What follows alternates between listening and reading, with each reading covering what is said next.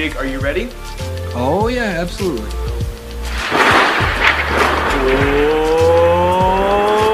What is going on, everybody? It's another episode of the Rookie on the Rise.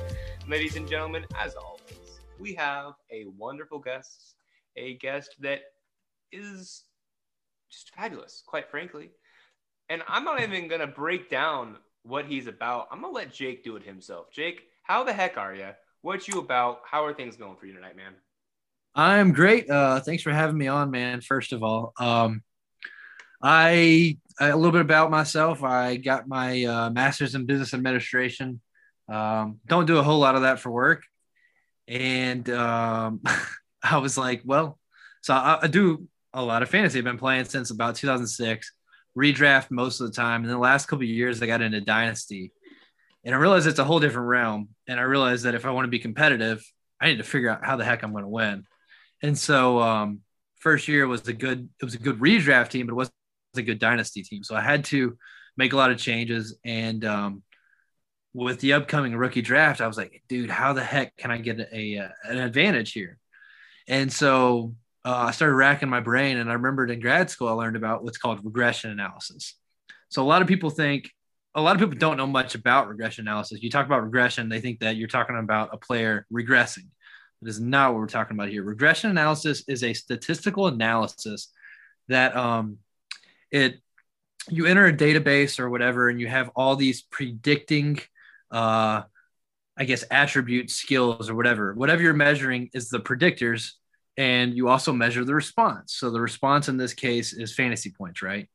And so we have fantasy points compared to um, a lot of college stats, is where I went with it.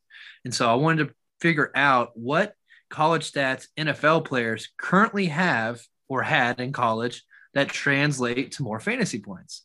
And so in doing so, I learned a ton. And well, one, it, it took forever to build those databases, but I've learned that I actually found things that actually predict that success. Now, again, this is human human uh, people, and you can't predict behavior. However, you know there's trends, and um, based on historical data, you can. Now that's you know we'll take that with a grain of salt because just because a model predicts something and it predicts it with frequency doesn't mean that it's going to happen every time because you have your outliers. You have guys that come in a league and they're major busts. It happens all the time. So sorry for the huge rant, but that's my background. Uh, that's how I've gotten to um, where I'm at, and that's where where I'm currently at. And ladies and gentlemen, that's the podcast. Thanks for going. Bye bye. Just kidding, Jake. That's that's like the best breakdown of what a regression analysis is for someone who's a wannabe nerd or wants to be a nerd. So thank you for that. That was that was incredibly insightful. And I really, really appreciate that. And now I actually kind of have an idea of what the heck's going on when someone talks about that. My eyes will not glaze over no longer, damn it. All right. So before we break down the rookies, let's jump into the question of the show. Okay. If you had to wear a backpack for your entire life, what three things would you have to have in it? It's such a tough question because I'm a planner, man. Like I feel like I need to know where I'm going to be, where I'm going, like what's the scenario do I have? Uh, you know, I have like pockets or something. That's a, that was a joke I made a few minutes ago, but um, let's see. So I'll just I'll just say three things that I feel like I always use, right? So number one, I'm embarrassed to admit it, but I spend way too much time on my phone. 100% definitely want my phone. And so along with that, I guess item number two has to be a charger because I gotta be able to charge that thing somewhere. And if not, I'm screwed, right? Number three gets tougher, man. Like, you know, like I don't know the scenario, the situation, but I need some damn water. So I'm thinking a gallon of water. You can refill it, right? I don't know where I'm going to be, but I need my water. So, so those are the three things I'm going to go with. I like a phone, a phone charger, and water. That is the best way. That's a survival kit right there, baby. That's a survival kit. I don't know. I don't know if that's what we're doing, but that's what I like. I don't either. And I guess we'll find out if that situation ever occurs because damn it, now you're prepared. yeah. So yep. you broke down your process for rookies. Do you want to go any any kind anything else into how you kind of differentiate and add context to your model and what's going on? Yeah, jump I mean, right there's, in? there's a lot of things I could touch on. I'll, I'll say, um, you know, especially since I've delved in, I've only really been doing this Twitter about six weeks, and what's been cool is a lot of the content's been consumed and people are really enjoying it, which is cool. I'm, I'm loving the interactions. I'm, I'm learning. I actually found somebody who's doing regression analysis not to predict rookie success, but to predict player to player yearly success, which is interesting. I haven't delved into that or attempted anything at that, but that's something that I, I guess I'm gonna have to think about doing now. I just don't want to think about recreating these databases because I mean I'm I'm probably put 100 hours into it. Not kidding, but um, I, I believe it. I will say this. I will say that quarterbacks really pissed me off because it's almost impossible to predict. Like everything else, I feel like my models are pretty good. Um, and, and a lot of it actually aligns with the film. That's something I was touching on just now. You see these people who are arguing films versus analytics. And in my opinion, you know, this is, I have one year sample size of doing this, but I watched film before I ever dove like into the actual analytics. And um, I had my film rankings, right? So I wrote all this stuff down and then I figured out that I wanted to do regression. And my regression analysis actually aligned with a lot of that stuff. So it was really cool that these players that I had already picked out and thought that they were going to be great, the data said the exact same thing. So you see these people arguing about, you know, which is king, data or film. And I'm not saying like I'm an expert uh, analyzer because I'm not, you know, like I was, um, I was a person who was on Twitter saying BMI matters, not necessarily BMI, but size, right? I argued that for two weeks did this model and I was like, damn, Jake, you are freaking wrong. And and I and I, still hold some value to size, but um I don't know, I guess long story short, um analytics in my in my opinion and film should be aligning. And I say analytics yeah. in term of like what I'm doing, not analytics because you can find stats to support whatever. Someone um I can't remember who uh, Dynasty Masters. Uh, shout out to Dynasty Masters. We were talking about that today. Um, yeah, it, it, in my opinion, when you're when you're doing these analysis, they should be aligning. And if they're not, then then there's question marks, and you're thinking, okay, is my model wrong, or do I just not know how to analyze film? Right. That's fair, and I think that's a really good way, and that's kind of been the consistent theme with the guests that we've had on thus far.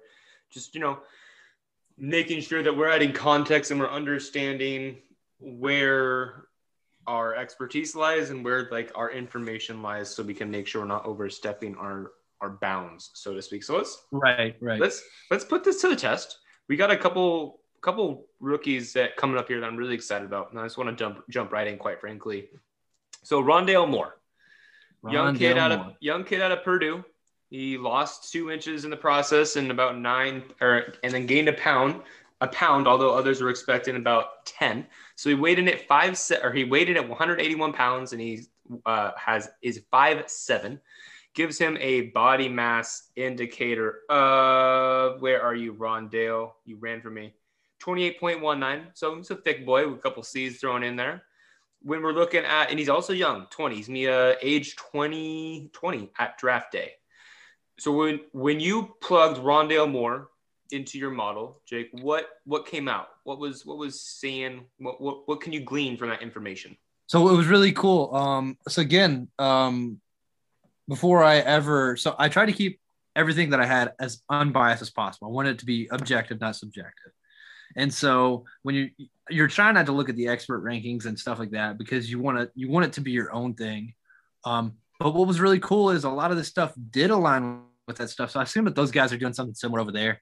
And I kind of found that insight today when I actually found a guy who's doing regression models who actually did that for Dynasty Nerds.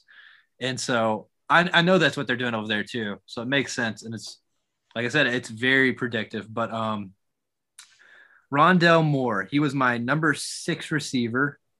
And in my opinion, uh, that's the end of the tier, right? So you've got right. well, seven guys if you throw in Jaylen Waddle. My model hates Jaylen Waddle. So I don't win it. Um, but but outside of him, it's it's the there's a clear tier there. Uh, drop off after Rondale. And, and I agree with that generally. Next to Jaylen Waddle, I think Jaylen should be there. So top seven, in my opinion, then there's a tier drop off. Um, so the things that carry Jaylen uh, were his dominator rating, 36.7. I think he had the earliest breakout age in this class at 18.2.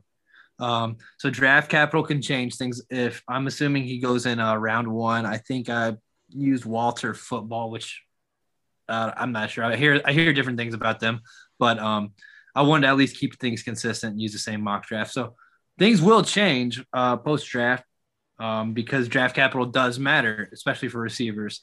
So if he falls, that's going to change his score. Um, and, and, I did throw in like film scores. I threw, I gave, so you could get up to five points. So I want to keep it again uh, objective rather than subjective. But if you've got a guy like Jaylen Waddle, um, lower than Tutu Atwell, there's a problem. You know, it's like yeah. the numbers are great, but let's take some context here. So like I clean some things up where I can. I have a level of competition adjustment. You know, if you're playing at LSU or Alabama, not only are you playing great elite teams, your internal competition is also insane. So you get you get bonus points for that. Now, if you're like a, a Trey Lance or who do we have? Jaelon Darden could be a good one for receivers. Jaelon Darden, when they go to these small schools and they dominate, you still have to take the context that they're playing shitty schools.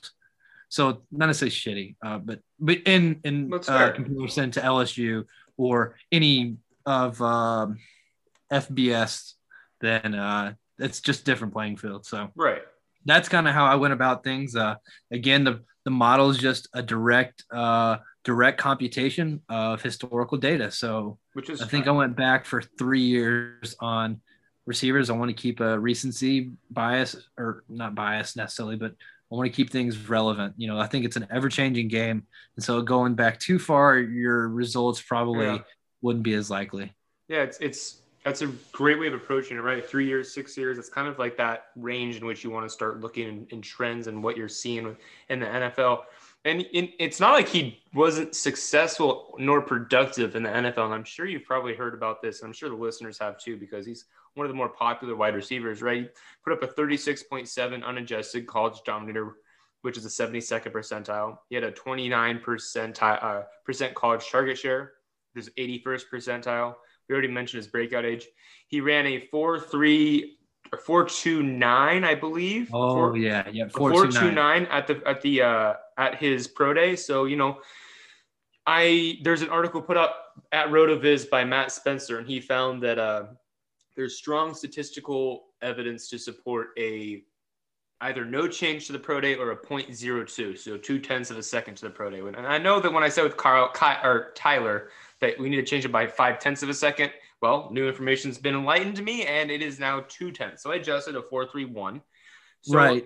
With his height adjusted speed score, it gave him a 95. So you know, nothing electric or incredible, but he's still he's not slow and he's, yeah. he's got a great burst out burst score and an agility score according to player profiler he's a 96 percentile burst and 94th percentile agility which we see on tape and that's what i'm looking oh, yeah. for when i'm looking at tape is i want to see the numbers pop right so if if if if rondale moore looked slow as shit on tape and he was getting tackled from behind and not breaking away and he posts these numbers i'm a little bit more concerned you know, then he it translates. And the same same thing says for in the NFL. Like I want to see what I'm projecting for them resonate or uh, resonate on the field, just like Jalen Reagor. A uh, quick tangent. Loved him. Wide receiver one. Really shitty year. But what I was hoping for and what we saw, the elusiveness, the, the dynamic abilities, the punt returning abilities, he showed all of that on the field. And so he's got a full year to recoup. So I'm encouraged by what I'm seeing. So when I'm looking at Rondale Moore, I think that sweet spot for him ranking right now pre-draft capital is probably that five to six range. I think I have him at three right now. More likely than not, he probably will get dropped down to five. Um, but he's he's just he's such a unique player. You know, there's been like one. I don't think there's been any like capable NFL player that's been five seven. So this class is like the the Rors, the Rorschach the Rorschach test test in terms of what is actually the truth and what we're perceiving and wanting to be the truth. Right. And so I've been hearing third round draft capital for Rondale Moore. Does that make you concerned if Rondale's a third round wide receiver, or are you still going to kind of keep him steady around that sixth spot in your rankings? Well, let me uh let me just throw it in the model and see what happens. Give me two seconds. Ooh, I love this. This is live, folks. We are getting live information. So yeah. okay, so say he goes third round, that drops him. Hold on. So he's at 176. This is just score, right? 176. If he goes third round, that drops him to 164. So it looks like it's about six points per round. Okay. So uh, he would drop 12 points, and 12 points would put him at on this. He'd be about wide receiver 10. So it's not significant okay. drop, but um, a drop yeah. nonetheless. And that's probably, yeah. and I think with Rondale Moore too is is his it's you know he everyone's going to point to his A dot, his giant season. He really wasn't getting much work past like the 10 yard, 10, 15 yard line, right? So mm-hmm. he, curious about how it translates. And he's one of the guys where if he's going to find his way onto a team that is just going to not utilize his abilities to the best and to maximize what he's able to give, then I think it's really fair to fade him and fade his his uh, his opportunity and, and and you'll probably see him ending up being more of like a late or early early second round type rookie player. So what do you have a preferred like a team or a scheme that you think Moore would thrive in? well, there's the easy answer: the Kansas City Chiefs. Of course, you know that's that's what everyone says, and um, I guess here's my thing. So you you want a coach that plays the abilities, and um, I can't remember who referenced this, but uh, when you think of the Chiefs, it's not just a vertical offense. They they spread out horizontally. They're you know they get a, you're running a lot of sweeps. They're running sending a lot of people in motion. They do a lot of things horizontally. So it's like you're trying to you're trying to cover both horizontal and vertical, and you have so many fast guys. So Andy Reid draws up just incredible plays. So I mean that's the easy answer, obviously, but you could throw X receiver in, and he's ideally going to be great there. But um, so I don't know. I guess what team needs a slot receiver? Because I, I mean, you can't throw him on the outside, right? Not at five six, five seven. Um, I don't um, know. Could you? I, I think. I, I, think he. I mean, he's not going to be the, the prototypical outside wide receiver, but I mean, Steve Smith didn't play his entire career in the slot. And yeah, I, I, guess I guess you're tr- that's true, and he's and, running a four two nine. So if you can blow past the receiver on the on right. the outside, maybe that's what you're doing. Maybe they want you to open up the offense, but right with that said, you're not going to just have this dude running go routes because no, I think that would be a too a, athletic. Yeah, it'd be a gross misuse of his his abilities. And if we're seeing coaches say that that's what he's going to do, I think that's a huge red flag for me. Player profilers got him comped to T.Y. Hilton. Yeah, so, I saw that. You know what? Fuck it. Let's put his ass on the Colts. You know what I'm saying? Let's replace Ty with a brand new Ty and Rondale Moore. Yeah. I think he'd be electric as shit. Yeah, I'm a right Titans there. fan, so I hate that. that's and and that's fair. But I think I think what you don't want him to see is you don't want him to go to a one of those teams where they seem to just have the archaic mindset. And so I'm just gonna use Pete Carroll because I'm a Seahawks fan and I've been railing against him for last five, six months now you know, he he brought Jimmy Graham in and he asked Jimmy Graham to block for over 40% which of the snaps. Stupid, yes. Which is insane, right? So what you want is you want the not Pete Carroll effect. And that's just what I'm calling this until there's another coach just as stupid and more deserving. Nagy. Nagy's a so, bad one. Yeah, right. So you want Rondale Moore. And honestly, I would prefer or I would even take like a less opportunistic landing spot to land with a head coach that knows the fuck he's doing with his talent, right? Yep. So put his ass in San Francisco. There's a loaded ass field, and that's kind of that makes you a little reserved, or even Kansas City, right? But at least you know and you trust the team's going to utilize him to the best of his abilities. So then it's the may the best man win, and then you're able to kind of figure out who's the best value play. Right. And I think, right. and that's what's so hard about Rondale Moore is because just like all these all these rookies, everything we're saying could potentially go right into the fucking shred bin. Just because with draft capital, it's gonna be a really, really interesting and enlightening, especially this year, right? Given the inability for teams to communicate. And so it's gonna be interesting. And so I think my parting words on Rondale Moore to the audience is when he has his landing spot, no matter what, the reaction is going to be an overreaction. I'm very confident in that because he's such a hotly contested player. So if he lands in a Kansas City esque role or a San Francisco esque role, yeah. it's gonna blow up and he's gonna just skyrocket in ADP. But it doesn't matter what no. what receiver goes there. I, and I pray it's not the next guy we're talking about because if Me it too. is, I know I'm not getting him. Me too. Me too. And and you you gotta fade that noise, right? Yep. Just just as if he goes to a less than ideal spot. we all thought AJ Brown going to the Titans was absolute booty hole. Maybe not you as a Titans Ooh. fan, but most of us thought it was absolute butt. You right. got to relax. You got to take a, a, second to really analyze what's going on, yep. and then also listen to me because, God damn it, I'm to help you. I'm to help you. That's what we're here I'll, for. I'll, I'll say, I'll say, um, I generally try and ignore landing spots because I think good players make plays. Yep. Um, however, now if there's not room, like you go to a wide receiver room that's full of proven guys, now that's different. But if there's opportunity there and you're a playmaker like Rashod Bateman, I was I when I was higher on him, I wanted him to go to the Baltimore Ravens. I wanted it to happen because I knew I was going to get him at 110. Me too. And uh, and that's one quarterback. I knew that that was the only way I was going to get him. This is uh, assuming he was at 210, not 190, obviously. But um, yeah. So I mean, I try not to fade too much for that. But if there's not wide receiver room there, you got to fade them a little bit. Yep. I and I don't. What would be a good example of that? Maybe maybe the Steelers, but other than that, I don't know what situation. Yeah, I think I, I and I hate calling it the Pete Carroll the Pete Carroll effect because you know I don't I don't subscribe to coach centric analysis, right? And that's kind of what right. that is. And it's not it's not ideal. I just worry that he's very easily typecast, and I'm not sure that he has the vast abilities to overcome that sort of predicament. Right. So he's he's a very clearly and obviously very talented player. The last sure. thing I want to say is from an efficiency standpoint, you know, he he had he logged a 2.47 yards per team pass attempt pass attempt his uh, rookie his freshman year, excuse me. It was mm-hmm. adjusted for games that he missed potentially. Over his career, he had a 2.25 yards per team pass attempt. So through his entire career, he's been incredibly efficient with his touches.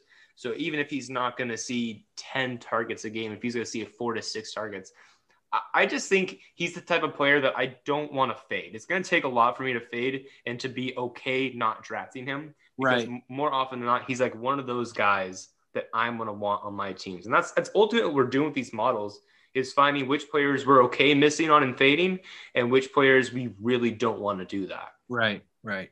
Which I think and when you said this next guy, I, my my entire day just lit right up I was man when I was so ecstatic, ecstatic when I see your list and he wasn't. I was like, what? How? And yeah, oh yeah. I was just waiting for someone to say it. I was waiting for someone to tell me Terrace Marshall Jr., wide receiver out of LSU.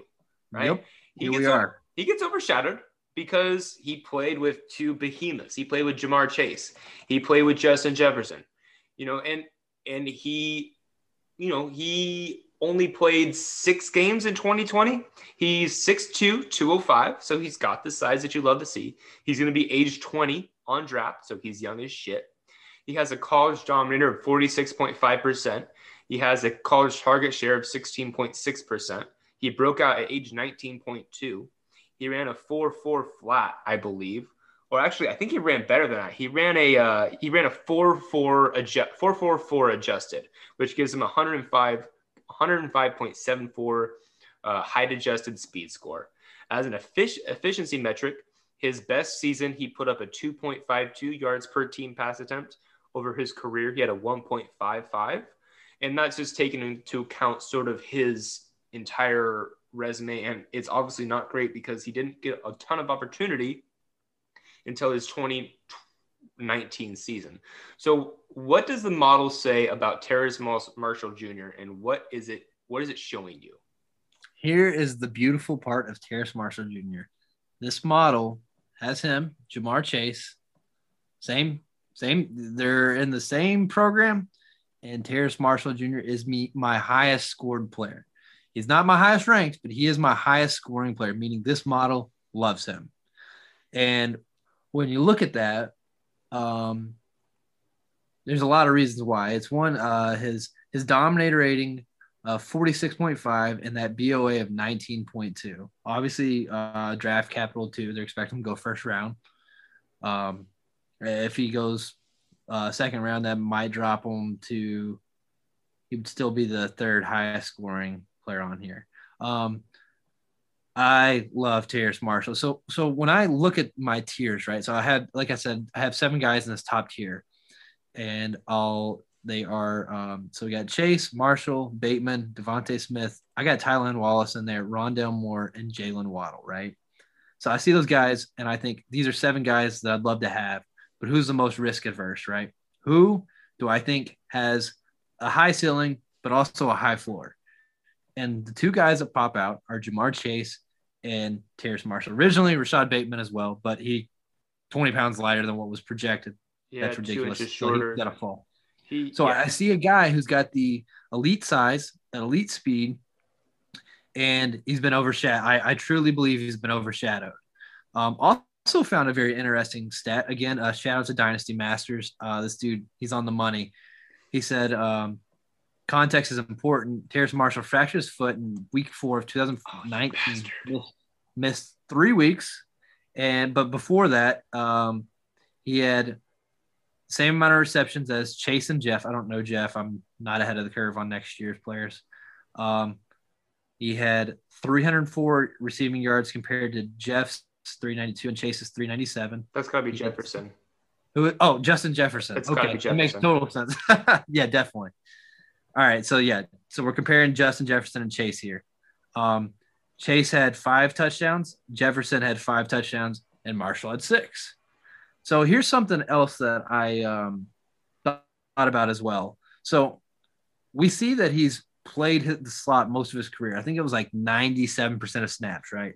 Mhm. and and I don't I, you can't say for certain because Ja'Marr Chase is a freak athlete and so is Justin Jefferson.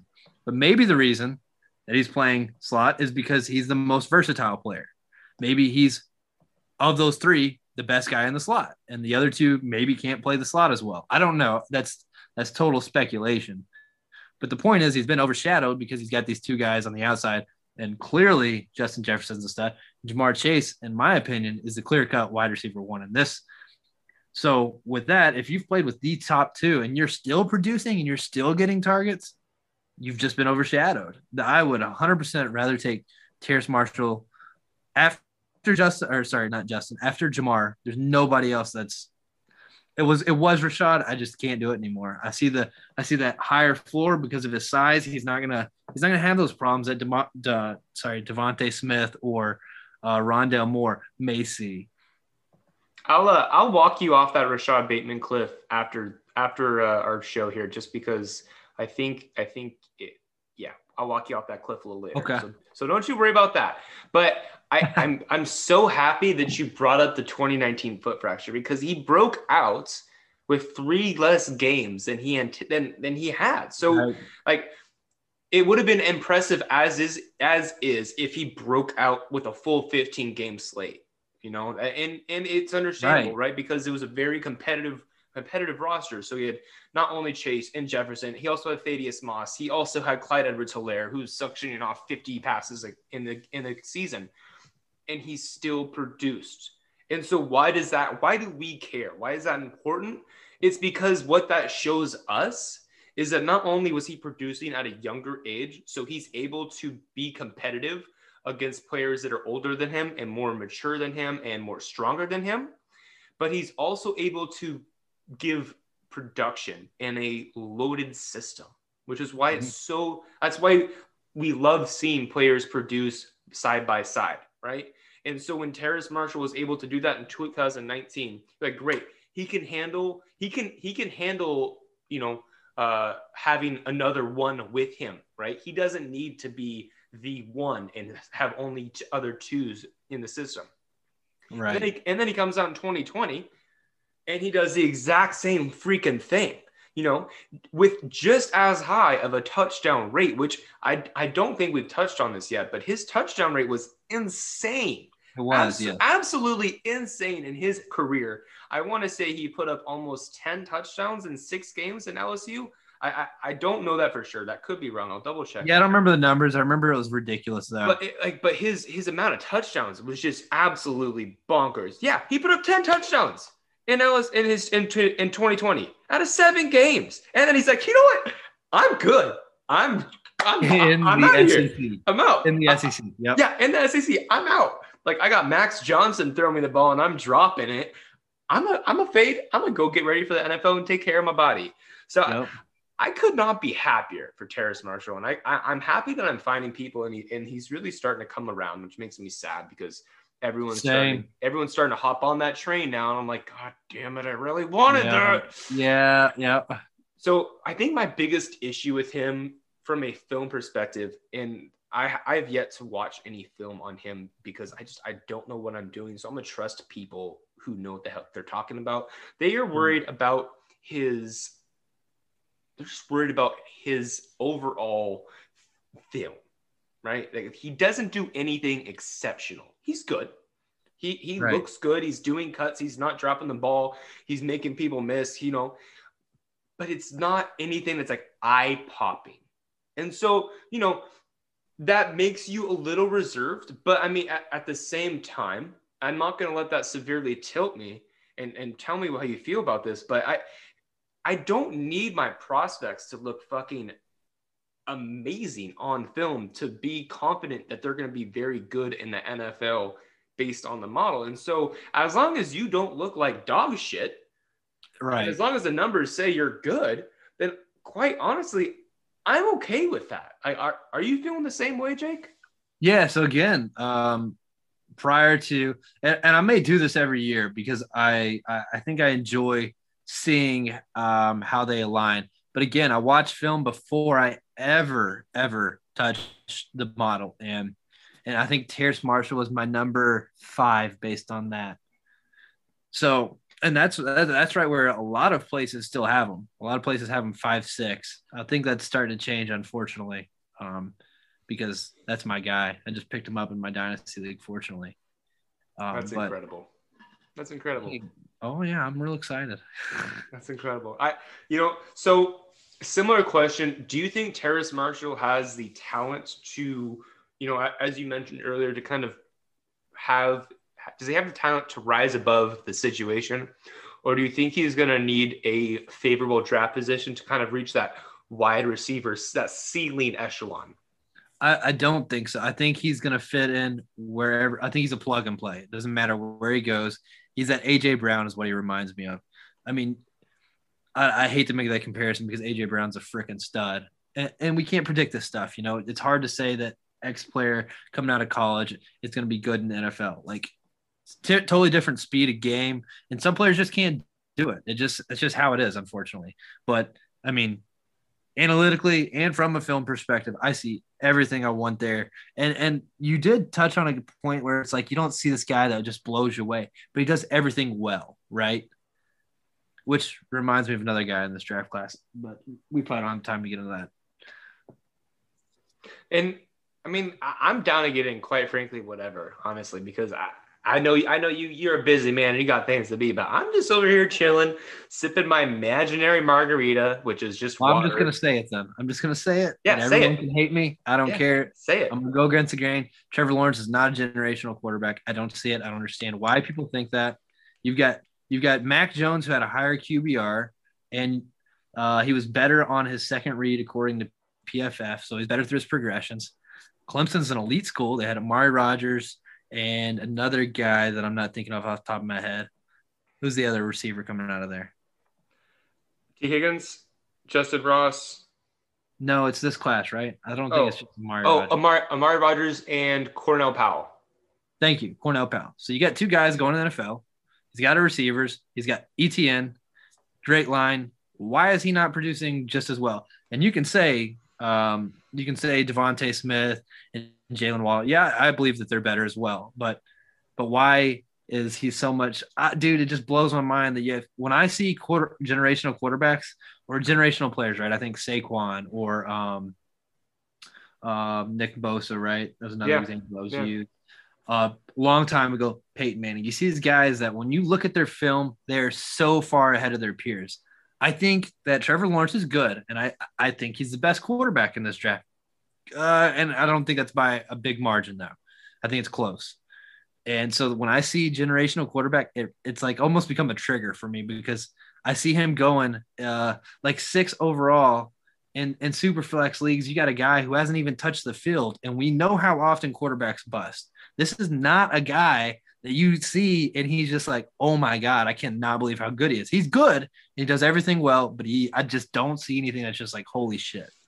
And I, I- know that's against the grain, but I mean, it is Yeah. what it is. No, I-? I, I like that you threw that out there. I the only only kickback I'll have, and I'm personally, in my very darkest of darkest hearts, I, I like Justin Fields more than than Trevor Lawrence, and that's just I I, I have that's just who I've kind of rode with, mm-hmm. and and yeah. I'm comfortable I'm comfortable with that. Uh, gun to my head, I'll probably take Trevor Lawrence just because I think that's the more. Is that because of the Masters? Is that really how you feel though? That's no, I think like I so like I was I that's how I was feeling. It's like I'm just gonna ride with Justin Fields and fuck this nonsense, right? And then someone mentioned, I think it was JJ Zachariason, that Trevor Lawrence did all of this like he was the most efficient he'd been in his career with throwing to a bunch of nobodies. You know, Justyn Ross was out, Joseph Ngata was out, so it's Amari Rodgers, Cornell Powell, and like Travis Etienne. And so like I, I respect that he was able to elevate his team so much and still give a, a reasonable like a, a good product while having absolutely nothing in terms of an additional help. And I, it makes me feel good. And obviously, landing spots can be important. He's going to Jacksonville. So we can get into this in a later date because I think that's just a reality we're going to have to come to terms with. Um, but I, I think I think when we're talking about generational players, it's irresponsible to call them generational before they've played. And I know it's a hot thing to do. I know it's fun to do. And I know it's not the great thing to hear. And everyone's like, yeah, well, no kidding, Britt. It's it's irresponsible. But you, right. you can't call a good draft class or you can't call a draft class bad after the first year. Like you need a solid two to three years to really dive into the draft class and see what the heck's going on because we don't always have a 2020 where we're like, holy smokes, this is incredible like we are being spoiled right now. This is the one good thing during the pandemic. Thank you. So I, I like I think I think generational is overhyped. I think Trevor Lawrence is much closer to uh, Justin Fields than he is to insert your generational quarterback. Andrew Luck. Talk about and Andrew sure Luck. Andrew Luck, Peyton Manning, whatever you want to say. Right. I think they're gonna have very similar careers. Um, especially if Fields is able to go to three and not two or even four. Whoever trades up to four if Atlanta mm-hmm. takes him at four man, I I don't know how we got to Trevor or Terrace Marshall to Trevor Lawrence, but I kind of like it, and I, it makes me really happy. It's one of my favorite things about this. Is you know we're just talking, we're just talking shop. The, yeah, yeah. The basic is uh, go buy Terrace Marshall. I think what so what is the highest you're going to draft Terrace Marshall in rookie drafts? Let's get let's get bold. Oh, rookie drafts. I would okay. So, um, that's tough, man. So I think I'm taking Najee first.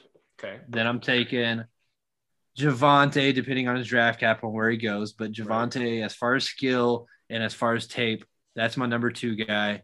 Then I'm thinking Ja'Marr Chase, then probably ETN, and then Kyle Pitts, then Terrace Marshall. So I'm taking them five or six, maybe four, four, five or six, four of the earliest. Okay.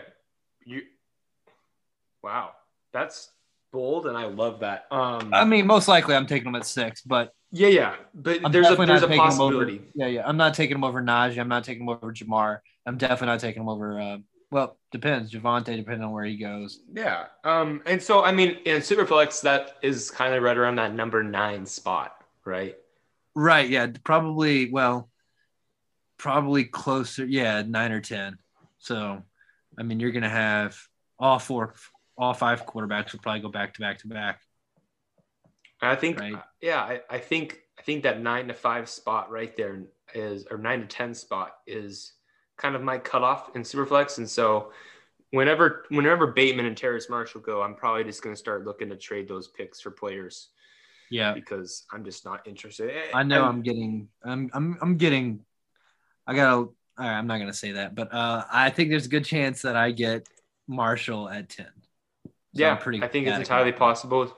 I, especially with this draft class, in order for it to be similar to 2020, we are going to need some extraordinarily favorable landing right. spots. And I hate that we are put in that position, and it's been incredibly disappointing because I just was so excited for this draft class. So, Chris, if you're listening to this, you're right. This is not a incredible draft class. This is a little bit more mediocre than I antici- originally anticipated. Because damn it, I'm not above myself. I know when I'm not right all the time, and I'm more than willing to admit it. But before we get too far off track, Jake, are you prepared to play a game?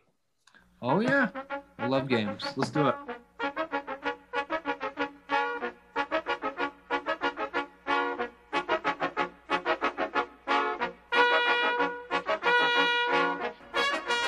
Ladies and gentlemen, your master of ceremonies, Hello and welcome to the 2021 Rotor Ball Contest. All right, everybody. As always, we are going to welcome Jake into our Rotor Ball 2021 contest. Thank you for sticking with us. And as always, it is a PPR tight end premium game or contest. We are taking DFS and best ball. We are mushing them together to creating our beautiful little gremlin.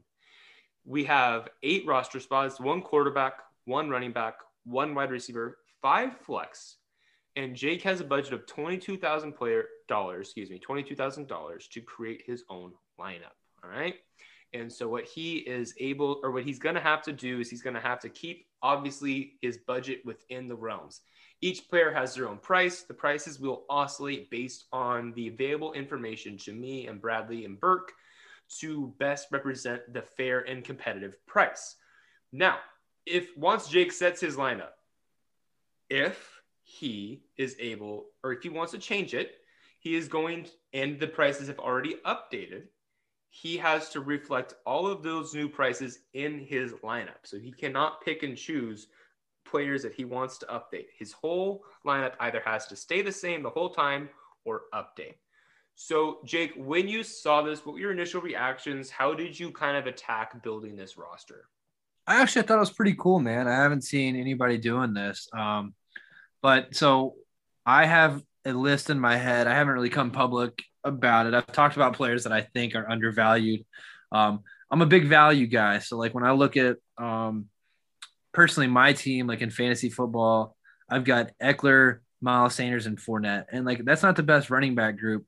But at the same time, I'm not going to pass on a super deep wide receiver class. So I'm going to take the best guys available because that's just how I do it. So, um, with that that in mind, I had already figured out a lot of players that I think are undervalued, you know, going into this draft. And so that's that's kind of how I did this. I looked at the guys that I some of them were ranked high and it was appropriate, but guys that I'm really high on, uh, Terrace Marshall, we just discussed. That's my guy. I'm not passing him up. Um, yeah, so that there was a lot of value picks, so that's kind of how I did it. And how did your roster? How did your roster turn out? Why don't you let the good people know who, who you ended up with? Sure. Yeah. So um, we were just talking about Trevor Lawrence. I I'm a Mac Jones guy, man. Um, there's a lot of people that don't like him. I like Mac Jones a lot. Uh, he's he's in my opinion, he's got to be top three. So Mac Jones, in my opinion, is a little underrated. People think he's a system quarterback uh, or a product of good receivers. I don't see it. So I like Mac Jones a lot. I'm worried that you're chipping me because we're having a lot of very similar thoughts, and I'm not sure I love it, but I also think I definitely do. well, a lot of this is analytically driven. So Uh, take it for what what it is, you know. Um, Najee Harris, that's an easy one. Everyone likes Najee. Um, I personally have a tendency to I like alpha players that are just jacked. I'm a bodybuilder, so if somebody's jacked, I'm like, oh man, he's gonna be a stud. So you know we we've all seen Najee wearing uh, the short shorts with the quads out, and I said, well, that's game over. So um, that's my first running back off the board. Um, Trey Sermon, love Trey Sermon. I think he's extremely underrated. That's my uh, one of my favorite running backs in this class. So that's my uh, third guy. Terrace Marshall, uh, already mentioned him. He's my fourth guy, favorite receiver in this class next to Ja'Marr. Now, uh, throw in my tight end. A lot of people don't know about this guy. Analytically, I think he popped up as the three or four. Uh, his tape looked good. Noah Gray. If you guys haven't not seen him, go check him out. There's a lot of guys he looks better than. I don't understand how he's fallen under the radar. Tamorrion Terry, I think he gets a lot of traction. Um, love Tamorrion. Praying to God he goes to the Titans. Cross your fingers. Um, That'd be a good that's spot. my, yeah, I think so too. Uh, that would be my second receiver. Um, Rashod Bateman. Um, we all know Rashod. I like Rashod a lot. I wish he was bigger, but he's not. And then Josh Imatorbhebhe. I think um, can't remember which school he goes to? It's Uh, a Illinois. Help. Thank you. That's right. Illinois. He looked really good, um, and that's with poor quarterback play. So check him out. He's got he's um he's another alpha guy. So I like my receivers big and strong. Uh, I think he's 6'4", 215, 220. He's So he had a, a real- he, huh? six two, six. He's a six foot, Six foot, foot? two twelve. Yeah, he, he came in as pro day six foot. Oh no. Okay, well we're rolling with it still. Six foot. Um, how much did he weigh? Oh goodness, what did he weigh? Let me double check while you're filling out the rest of your lineup. He, he had to have been a heavy guy because he was um he had a top um no, he yeah he he had a good speed score. Um, I want to say yeah that's what it was. His speed score was really good. Yeah, he had a good speed score. He also put up a 46 and a half vert, which is the freaking Yeah, highest. Yeah, so we got done. an athlete there for sure, and uh, so that's that was a guy who is um valued really low and I think has high ceiling. So that that's He's- my roster. We got he's a he's a guy I keep kind of oscillating between in in and out, in and out because I just God, I, I hope someone wants to talk about him or else I freaking will. T- so player profiler's got him 6'1", 218. 218. Yeah, that's right. And then um and then I know he had uh he ran a 4-4 I think or 4-5. He ran a uh, he ran a four five. Let's see, a four five three pro day, so a four four a four mm-hmm. five five adjusted if you kind or four five five four five eight adjusted. Still an elite speed score. So like when I look at my lower late value guys, I'm looking for someone with elite size and speed that I think has a high ceiling. You know, that's a lot of people will gamble on like Tutu. I would rather gamble on the guy that I know has the size to to withstand the hits in the NFL. Not that not that you can if you're smaller, but that's just my personal preference. I, I, I do I must say I do feel bad. In my last podcast with Peter Howard, I was very mean to Tutu. I think I I think I called him a heavy di- or a heavy uh, towel to help dry off the sweat of the players, and that was just rude. I do apologize Oh, to people. man. That was that that came off so much harder than I really was intended to be. I was really wanted to be funny. It just was a giant freaking flop. So that's my bad. I'm accountable for that. If I see him, I will apologize to him and hopefully not get destroyed because I guarantee at 155 he could lay my ass out. if you see him. It's funny you said if you see him. So uh this is a little fun tidbit. So I am planning on starting a podcast and one of the guys that I'm going to get on there is an ex NFL player that I work out with and kind of train a little bit. Um, not a big name player, but we were working out today at the gym and he goes, Oh, there's Javon Ringer. And I was like, Javon Ringer. I was like, who the fuck is that? Well, Javon Ringer was uh, Chris Johnson's backup for the Titans. Uh, so ironically, you talk about running into people, Chris Johnson and Ty Myers, two NFL players were just at my gym casually today. That was cool. That's really freaking cool. That's really cool. Uh, Jake, where can the good people find you at? What do you have going on? This is your time to cue in the audience on all this great stuff that you're working on, man. Sure. Yeah. So um, you can find me at dynasty underscore Jake. Um, I think my profile name is Jake Dynasty FF. Um, you're going to see some regression models. You're going to see some rankings. I'm doing a lot of things that I think a lot of people aren't. So I, I hope I can bring some value to your timeline. Uh, if not, let me know how I can because that's my goal. I try and bring content that nobody else is. Um, also, looking to start a podcast here soon. Um, Got to get some kinks lined out, but I've got a lot of things planned. Um, enjoying the community, and I've really enjoyed engaging everybody. If you DM me, message me, I promise you I will do my best to respond. I think I got like a 99.9% respond rate. So we're doing good there. So anybody talk about anything, my DMs are open. I'm always happy to chat. Keep it respectful and, and we'll be good to go. Yeah, my friends, he is very serious and he's a one great freaking person and what a wonderful ad. And my folks and friends, as always, you can reach me on Twitter at VFF Sandman or on Clubhouse at the same way. If you want to read my Devy articles, you can find that on the Breakout Finder. If you want to see how the Devy uh, film breakdowns and analytics breakdowns that we do, you can go to YouTube and type in D- Devy Deep Dive, and you can see me, Brandon, Corey breaking those down. We have a, another player dropping tomorrow. And then if you want to see my fa- dynasty work, you can see uh, ffaffair.com, fantasyfootballaffair.com. Thank you so much, everyone, for listening. I appreciate you, Maddie Daddy. Appreciate you having us underneath the window on the umbrella. Eric, Bradley, can't wait to get you boys back on this podcast. It's gonna be a great one. If you guys could do me a favor, rate and review this podcast. And also, if you rate and review the podcast, and then you send me a picture of your rate and review in the DMs and ask a question, we will answer that question on the very next podcast. So a little incentive to kind of help keep this pod boosting.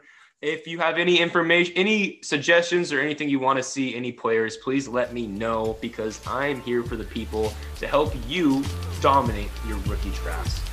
And with that, y'all, show's over. Peace.